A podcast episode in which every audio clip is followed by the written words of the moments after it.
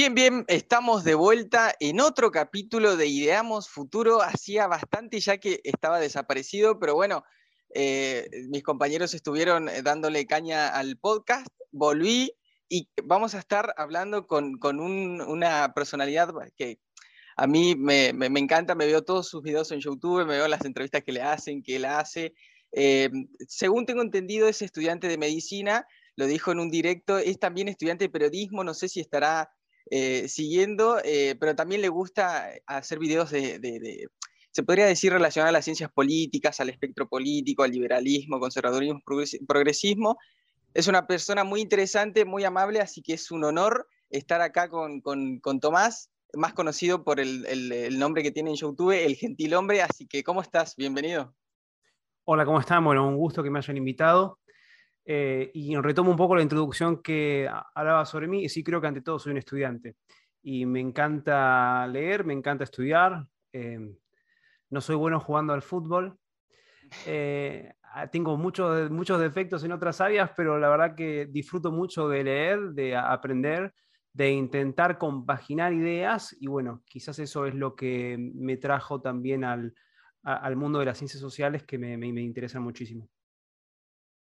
Buenísimo. Bueno, eh, sabemos que dos carreras en simultáneo y además haciendo videos de mucha calidad en contenido, creo que dormís dos horas por día, tres horas debe ser, porque eh, eh, o administras muy bien los tiempos. Así que mm, vamos, vamos a estar hablando sobre el liberalismo. es un tema muy recurrente en tu canal y como a mí me gusta empezar preguntándole a los, a los que están presentes, la definición o, que aclaren, que expliquen qué es tal cosa que se va a hablar para, para después desglosar y desarrollar.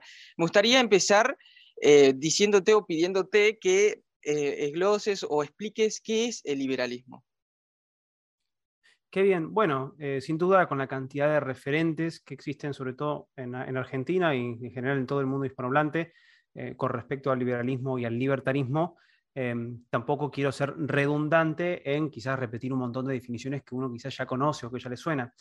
Así que principalmente me gustaría decir que yo considero que ante todo el liberalismo se debe considerar una tradición. ¿sí?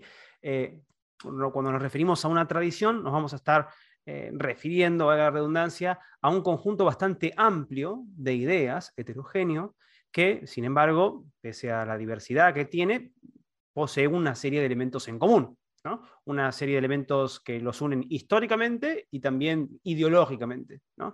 Históricamente, por lo general, y esto me parece interesante para no tener una perspectiva ahistórica del liberalismo, debemos contextualizarlo en eh, la Europa, digamos, del siglo XVII, del siglo XVIII, principalmente en Francia, Inglaterra, Prusia y Rusia, en el cual hay unos excesos de la monarquía, lo que nosotros llamamos el absolutismo monárquico, y se presentan distintos autores que pretenden limitar el poder del, monarca, eh, y particularmente, bueno, el caso de Locke, eh, con respecto al, al, poder inglés, será uno de los autores más paradigmáticos en la tradición liberal, que pese a que nosotros a veces incluso distinguimos y diferenciamos a un Locke de un Rothbard, en realidad existe una continuación, eh, bueno, muy clara, ¿no? Em, no nos damos cuenta a veces cuántos elementos de nuestros discursos actuales tienen un, recurso o tienen elementos de los liberales del siglo XVII y XVIII, como puede ser Kant o Locke. Em, incluso cuando las feministas, por ejemplo, dicen no, no lo de que no podemos elegir sobre sus propios cuerpos, etcétera. Bueno, eso es un argumento profundamente lockeano, así que miren si no está Locke en, nuestro, en nuestros discursos habituales. Así que yo principalmente me, me, gustaría enfocar en eso. Es, ante todo, una tradición que está hermanada en un contexto histórico compartido y que eh, ahora, en términos del contenido del liberalismo, por lo general y en, en, términos amplios, eh, yo creo que basta con definirlo como una postura que en lo económico favorece la propiedad privada y el libre comercio, y que con respecto a lo político es muy escéptico sobre la concentración del poder eh, y también sobre los límites y la acción, la legitimidad de, ese poder político, por lo que tiende a limitarlo lo máximo posible. Y creo que con eso más o menos uno puede definir, describir la tradición liberal en un sentido amplio, ¿no? Buenísimo. Me gustó eh, por cómo empezaste definiéndolo como tradición y trayendo em, la historia eh, en este sentido que el liberalismo se presenta como una contraposición al poder absoluto del monarca. Y te quiero, quiero hacer eh, hincapié en eso y más que nada en el trasfondo de ese pensamiento. Es decir, este, esta limitación que se, quiere hacer desde, que se quería hacer desde el liberalismo en aquella época al poder monarca tiene como trasfondo un pensamiento de que la libre iniciativa de los individuos eh, eh, es, es válida, digamos, o es suficiente para una cohesión social y que una intervención estatal eh, en las vidas de los individuos desestabilizaría, digamos, esa cohesión. ¿Puede ser? ¿Esto es así? Sí, yo creo que sí, especialmente el, el, paradigma, digamos, monárquico es un poco distinto al de las ideologías modernas, ¿no? Pero particularmente eh, lo que vos decís creo que es especialmente relevante frente al socialismo, porque mm, si bien puede existir algún tipo de paternalismo propio de las ideologías más premodernas o digamos de, esas mentalidades de, un paternalismo del monarca eh, autocrático, que, tiene que tener necesariamente un control porque a él le corresponde controlar la, la sociedad, cosa que bueno, es algo propio de, a veces de algunas monarquías muy tardías, eh, ante todo, cuando hablamos del socialismo, sí existe una pretensión, por lo general, de cientificidad, en la cual eh, la sociedad no puede organizarse sin que haya un planificador social, sea eh, un, científico, un ingeniero en el mundo de San Simón, de algunos socialistas premarxistas, ah, bueno, digamos, un, órgano director como en, lo que fueron los experimentos y los regímenes soviéticos, eh, o incluso en algunos socialdemócratas. Hay referentes que hablan mucho con respecto de la evidencia científica, de cuáles son los modelos económicos y políticos que se validan gracias a la evidencia científica, pero incluso en estos, en estos elementos yo veo también un claro elemento del positivismo que tiene una fuerte, un brazo político que supone que la sociedad funciona como un mecanismo, como si fuera un mecanismo de reloj, que puede ser administrada por un relojero, ¿no? Es decir, que existe un relojero que puede organizar la sociedad. Y es una visión muy simple que tiende a eliminar toda la autonomía y la voluntad humana para reducirnos a simples ecuaciones en la cual un, planificador social, modificando algunas variables de nuestra sociedad, puede generar grandes cambios. Y eso es un peligro, o mejor dicho, una actitud que no solo está en el socialismo, sino que también puede estar en el propio liberalismo. Y esto se presentaría en el liberalismo como una tendencia a que quizás mediante un político en particular o mediante un conjunto de medidas, la sociedad ya llega al fin de su historia, ¿no? Como digamos que se solucionaron todos los problemas. Eso también es un poco una visión positivista, porque tiende a pensar que por medio de un par de políticas toda la sociedad se soluciona. Y ahí justamente es donde viene tu, aportación, ¿no? Bueno, ¿y dónde queda acá la autonomía? ¿Dónde queda la acción humana? ¿Dónde quedan los problemas que son propios de, nosotros, de, los humanos, y no necesariamente del sistema, ¿no? Así que yo creo que sí, el liberalismo es eh, un gran defensor de la acción, de las virtudes, de la autonomía humana. Bien, entonces eh, se podría llegar a la conclusión, eh, más que nada haciendo una precisión, de que el liberalismo entonces es una crítica en profundidad al uso de la fuerza en tanto atenta contra las libertades individuales y en este, en este contexto, en, este, en, la formación del Estado, en este contexto en donde está avasallando y, se profundizó más con, con, la cuarentena, la pandemia y todo, en este contexto el Estado vendría a ser la máxima expresión de esa fuerza que atenta contra las libertades y por eso el liberalismo critica al Estado, pero no critica al Estado porque no, no es una, una reacción eh, simplista o burda, sino que más bien eh, eh, lleva un componente de decir el ser humano es libre, el, el, Estado se entromete en estas, en estas cuestiones, entonces hay que atacar al Estado. O sea, vendría a ser como que no es una crítica a la autoridad en sí, sino al Estado en tanto que atenta a las libertades individuales. No sé si me explico. Creo Sí, correcto. O sea, bueno, aquí habría que quizás distinguir entre distintos liberales, porque yo creo que existen algunos libertarios que tienen una visión muy a priori, es decir, que incluso a veces antes de analizar el panorama ya tienen una postura, incluso antes de, discutir el tema, que es no, no se debe permitir a veces ningún tipo de intervención o a veces incluso muy críticos de la propia autoridad. Pero en general, como decís vos, la, eh, digamos, eh, yo esto tengo que, remarcarlo porque creo que es un recurso muy importante para que manejen los liberales. Y es que el Estado como tal eh, no es una institución, una organización que es, se presenta, digamos, que es tan vieja como las sociedades humanas. Hay que distinguir lo que es una comunidad política, lo que es el Estado. Y el Estado es un fenómeno muy reciente. ¿sí? Es un fenómeno que se consolida, eh, digamos, hacia el final de las monarquías absolutistas y que luego se sigue profundizando con, el fenómeno de las revoluciones, tanto la, francesa, la expansión de Napoleón en, los demás estados, y, que se sigue profundizando actualmente. Entonces, el, Estado no es meramente una, algo que nos acompañó en toda la historia no es meramente la autoridad, no es meramente la acción humana en conjunto o organizada. Es un conjunto de instituciones particulares, monopólicas, especialmente cuando se presentan de manera centralista, en el cual una persona en Buenos Aires, en la Casa Rosada, en París, en Berlín, pretenden organizar toda la sociedad desde una oficina con un par de ministros. ¿no? Y eso es democracia y eso es socialismo, eso tiene un montón de presentaciones. Pero un poco el Estado es un poco de eso. ¿Y dónde queda la autonomía de los individuos, de las familias e incluso que yo intento rescatarlo mucho, de los organismos intermedios o de los propios municipalidades, de los barrios. ¿Dónde queda todo eso? ¿No? no el Estado moderno, por el contrario, tiende a ser muy eh, centralista y, y muy jerárquico.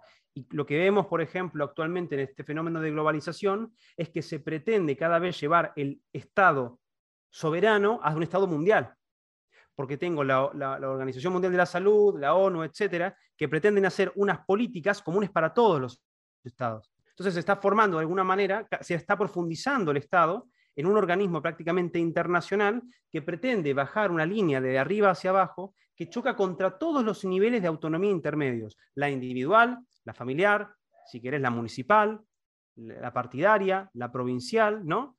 De la misma manera que quizás un argentino está bajo la subordinación directa del presidente, también vemos un fenómeno en el cual nos volvemos también subordinación de organismos suprapresidenciales, ¿no? suprapolíticos a nivel internacional. Así que... Mm, eso, eso de, lo de, supranacional eh, es bastante complicado porque eh, esto, no recuerdo quién era que lo decía, que eh, el individuo no tiene forma de escaparse. Sí. A, nivel supranacional, digamos.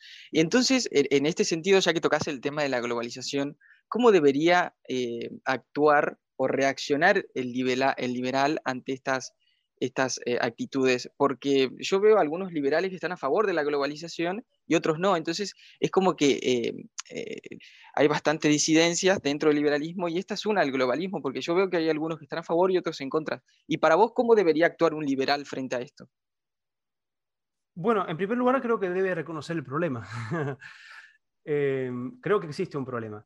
Mira, antes, no quiero decir la palabra porque sé, que a veces, eh, antes del episodio médico mundial, porque sé que viste que es, jodido a las redes, antes de ese episodio probablemente, mm, sí, como que existía mucho debate. Me parece que después de este evento no queda duda no queda duda de que realmente existen organismos internacionales que tienen una bajada de línea enorme eh, y que, bueno, es decir, yo creo que estoy viendo una respuesta bastante eh, correcta de los liberales en ser muy escépticos hacia organismos internacionales como la ONU, como, yo qué sé, eh, fenómenos como las medidas que se pretenden hacer desde la Agenda 2030 o desde organismos de, medio ambiente.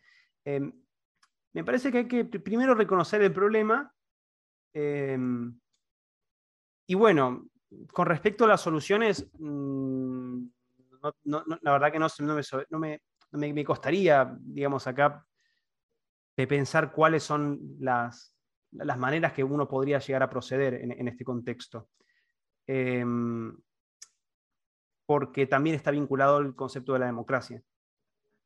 eh, la democracia de alguna manera cada vez representa menos eh, esa... Hace 100 años, voy a mutear esto, hace 100 años los partidos políticos estaban muy, muy basados en eh, una, ideología propia del partido o una agenda propia del partido. No había, había mucha fidelidad, algo que solo creo que hoy se ve en algunos partidos socialistas o algunos partidos comunistas que prácticamente desde Lenin hasta hoy tienen el mismo programa político. ¿no? Eh, sin embargo, la mayoría de, partidos políticos también tienen, eh, no, no, funcionan tanto en cuanto a la representación de ideas populares o en cuanto a un mandato que se va a cumplir, sino que están muy, en, digamos, infiltradas o en redes de lobbies, en el cual tanto los candidatos o las políticas que se pasan están muy asociadas con, con también agendas. Entonces es muy difícil separar el globalismo, digamos, de, las democracias actuales. Habría que en todo caso hacer, creo yo, esto no hay manera de arreglarlo sin una profunda descentralización del poder político actual. Lo que, por ejemplo, en Argentina sería herir enormemente el poder ejecutivo y llevar el, poder hacia mm, a las provincias, digamos, y en menor instancia aumentar el poder a nivel municipal. Interesante, interesante.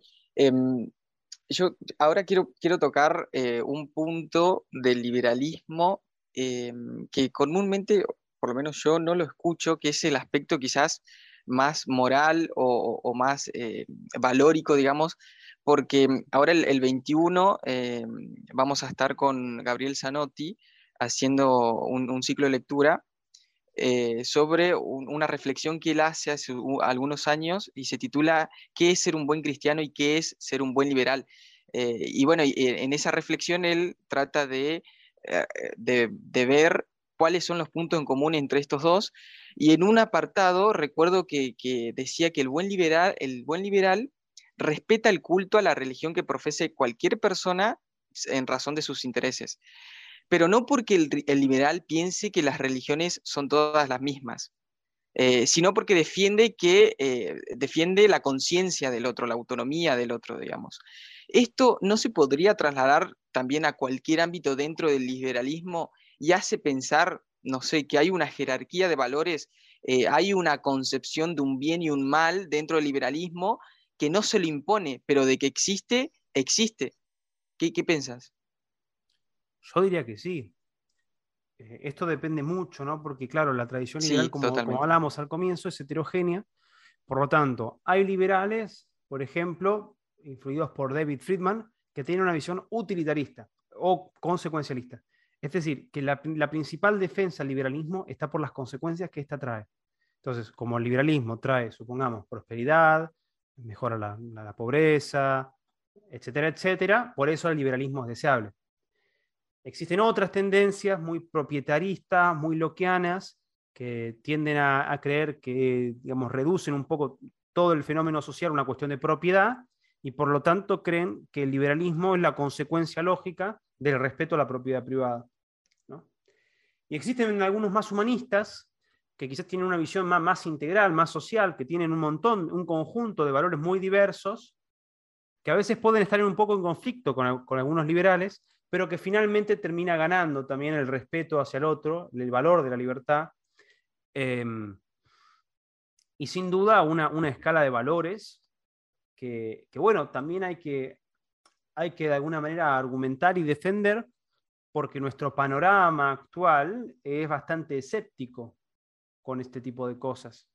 Estamos en una, eh, vivimos actualmente en una cultura postmoderna muy subjetivista, muy existencialista. Estábamos en, digamos, los valores actualmente se, consideran muy subjetivos.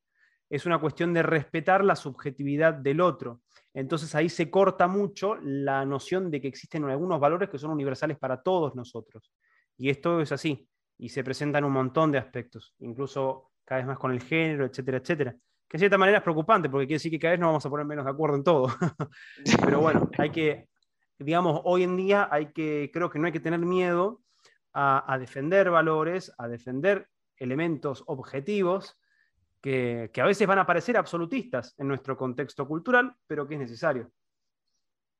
Esto, esto de, de, de lo subjetivo, también yo traigo a colación el concepto de libertad que se usa ahora, que es vos haces lo que quieras mientras no atentes contra mi vida. Y se, o sea, y se mm, pasa, pasan desapercibido toda esa carga de valores que tiene el liberalismo, a mi juicio, digamos, y que no se la tiene en cuenta y pasa más. no pensás que esto trae un liberalismo más adecuado a este tiempo del relativismo y eso hace que los liberales, por ejemplo, tengan cierta confusión o estén dubitativos en algunos temas, por ejemplo, eh, no sé, el aborto, por ejemplo. Eh, ¿No pensás que puede generar esas consecuencias? Yo, Tomás, sí. Esto no quiere decir que necesariamente que el liberalismo tenga que organizarse bajo mis principios, ni mis ideas yo creo que es un problema porque, de vuelta, vos señalás algo muy cierto, que quizás hace 10 años muchos te dirían que no, pero que creo que a medida que está pasando el tiempo muchos se están dando cuenta que sí. Y es que no podemos ser indiferentes frente a lo que pasa alrededor nuestro. Es verdad, hay cosas que los liberales pueden criticar moralmente, pero que van a decir, como muchos, esa verdad no se impone o son cuestiones morales y yo no voy a utilizar la violencia o la fuerza para explicarle a esta gente valores o explicarle a esta gente cómo deberían hacerse algunas cosas. Pero también nosotros estamos viviendo en una cultura que cada vez se hace más bizarra, que cada vez está como eh, rompiendo cualquier límite, digamos, de la ventana de Overton. Uno entra a Twitter y es muy raro que no se escandalice por todas las cosas que pasan. Entonces, eh, creo que es necesario que, nos pongamos también eh, rígidos sobre una cosmovisión. Y esa cosmovisión no es meramente el respeto del otro, es una cosmovisión que también supone una serie de valores. Y en cierta manera, lo que a veces es difícil en la tradición liberal, pero que yo, Tomás, sí defiendo, es una teoría de la virtud. Es decir, que existen ciertos fines, ciertas acciones que son digamos, perfectibles para el ser humano, que nos mejoran como persona y que debemos aspirar a ellas. Y por lo tanto, yo desde una teoría, desde la virtud, puedo señalar, esto es un vicio, esto es una virtud. A mí, yo tengo, y, ahí, y uno lo sabe, quizás tenés un referente que te gusta cómo se expresa, que te gusta cómo conversa, que te gusta cómo trata a los demás, y tenés algunos referentes que quizás no te guste tanto cómo interactúan con los otros. Entonces, también eso supone, bueno, ¿cuáles son esos criterios que nos hacen mejores comunicadores, que nos hacen mejores frente al diálogo con los demás? Bueno, esos son elementos que también nos perfeccionan, que son virtudes. Entonces, creo que no hay que tenerle miedo a hablar de, virtud. Pero de vuelta, estos son, estos son algunos elementos que quizás para cierto, cierto espectro del liberal le pueden parecer demasiado conservadores, pero yo creo que el tiempo nos va a dar la razón a quienes defendemos esto, principalmente no por mérito de los conservadores o porque somos muy buenos argumentando, sino porque la sociedad va a seguir en un camino bastante bizarro, por las tendencias que uno ve, que va a ser necesario decir, che, che, che, hasta acá llegamos. Totalmente, porque eh, muchas veces este relativismo lo que genera es también mayor intervención estatal. Pero bueno, eso, eso es, es, eh, es un tema aparte. Eh, y yo te prometí que iban a, iban a ser 25 minutos. La verdad que estoy, estoy disfrutando bastante. Eh, te quiero hacer el, último punto, digamos, te quiero preguntar, ¿qué es lo relacionado con el derecho natural y el naturalismo en relación con el liberalismo, digamos?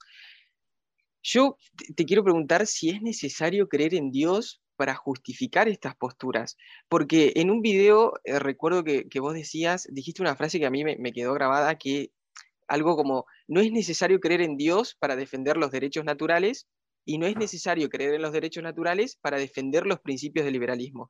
Yo me quiero quedar con la primer parte de no es necesario creer en Dios para defender los derechos naturales y preguntarte cómo se defiende el derecho natural sin la creencia en un Dios, eh, que, un, Dios sobrenatural, digamos. Bueno, te diría que en primer lugar, eh, el naturalismo es, una, es otra tradición, otra tradición que tiene muchas vertientes, muy heterogéneas, hasta, hasta, cierto punto, hasta pueden ser incompatibles las de hace mil años con las más recientes, ¿no? Eh, o sea, es, es, de vuelta un, tema complejo, Pero incluso en las formulaciones antiguas, clásicas, desde Cicerón hasta Tomás de Aquino, hay una tendencia en la cual la ley natural es una manifestación. Esa manifestación, por ejemplo, en Santo Tomás, tiene su fundamento último en Dios. Pero eso no nos impide a nosotros conocerlo. ¿sí? Entonces, y eso es algo que incluso todos los cristianos se vieron obligados a aceptar, porque si no, no se explica por qué nosotros tenemos una intuición moral que evidentemente es correcta a veces independientemente de la cultura porque Aristóteles o Platón o incluso Confucio dijeron cosas que son muy ciertas desde un punto de vista moral. Valores, obligaciones, que son, digamos, que nosotros también consideramos correctos. Entonces, de alguna manera, yo creo que todo cristianismo se vio obligado a aceptar también que independientemente de que quizás la moral tiene su fundamento último en Dios, necesariamente el conocimiento no perfecto, pero al menos imperfecto de la moral, se, logra mediante la razón. Esa es un poco la diferencia que también puede llegar a tener un, cristiano con respecto al naturalismo, es que sí, digamos, te va a decir, sí, con Dios podemos conocer, pero con Dios se perfecciona, ¿no? Entonces, ese sería un poco el matiz que te podría dar un cristiano, un católico, por ejemplo. Buenísimo, me gustó. Te hice esta pregunta porque una vez un conservador que, lo tuvimos en, ese podcast nos, decía, pero de, buena manera, digamos, que él no entendía cómo se podía justificar el derecho natural sin la existencia de un Dios, sabiendo que si vos no tenés el miedo a ese Dios, ¿qué te impide a vos no ser malo, digamos? O sea, mm. eh, como que, eh, ¿cuál es el fundamento último? Eh, así que por eso, por eso te, lo, te lo preguntaba. Eso es un debate aparte, ¿no? que en cierto sentido está presente en, yo no sé si lo inventó él, pero está en Los Hermanos Karamazov, eh, en, la novela de Dostoyevsky, en el cuento de El Gran Inquisidor también, ¿no? Y un poco es esta noción de, evidentemente, si Dios existe, todo está si, si, Dios no existe, porque no todo está permitido, ¿no? Y eso es un debate aparte, eh, que no, quizás no se corresponde porque quizás nosotros podemos conocer que bien y mal, y quizás no tiene sentido si, no existe Dios. O sea, esa es otra alternativa, ¿no? O sea, que, al fin y al cabo, independientemente de que uno pueda conocer o no el bien, eh, este al final sea absurdo si Dios no existe. Son debates aparte, que no, no, hay que mezclarlos. Claro, sí, buenísimo. Bueno, Tomás, gracias por brindarnos un poco de tu tiempo, tus conocimientos. La verdad que es un placer tenerte acá eh, esperamos contar nuevamente en un futuro no tan lejano eh, otro, otra entrevista. La verdad que siempre es un placer escucharte en los videos, en las entrevistas, en todos lados. Eh, y nada, gracias y nos estaremos viendo pronto. Por favor, el gusto fue mío, encantado, espero que la gente lo haya disfrutado y bueno, saludos muy grandes a todos.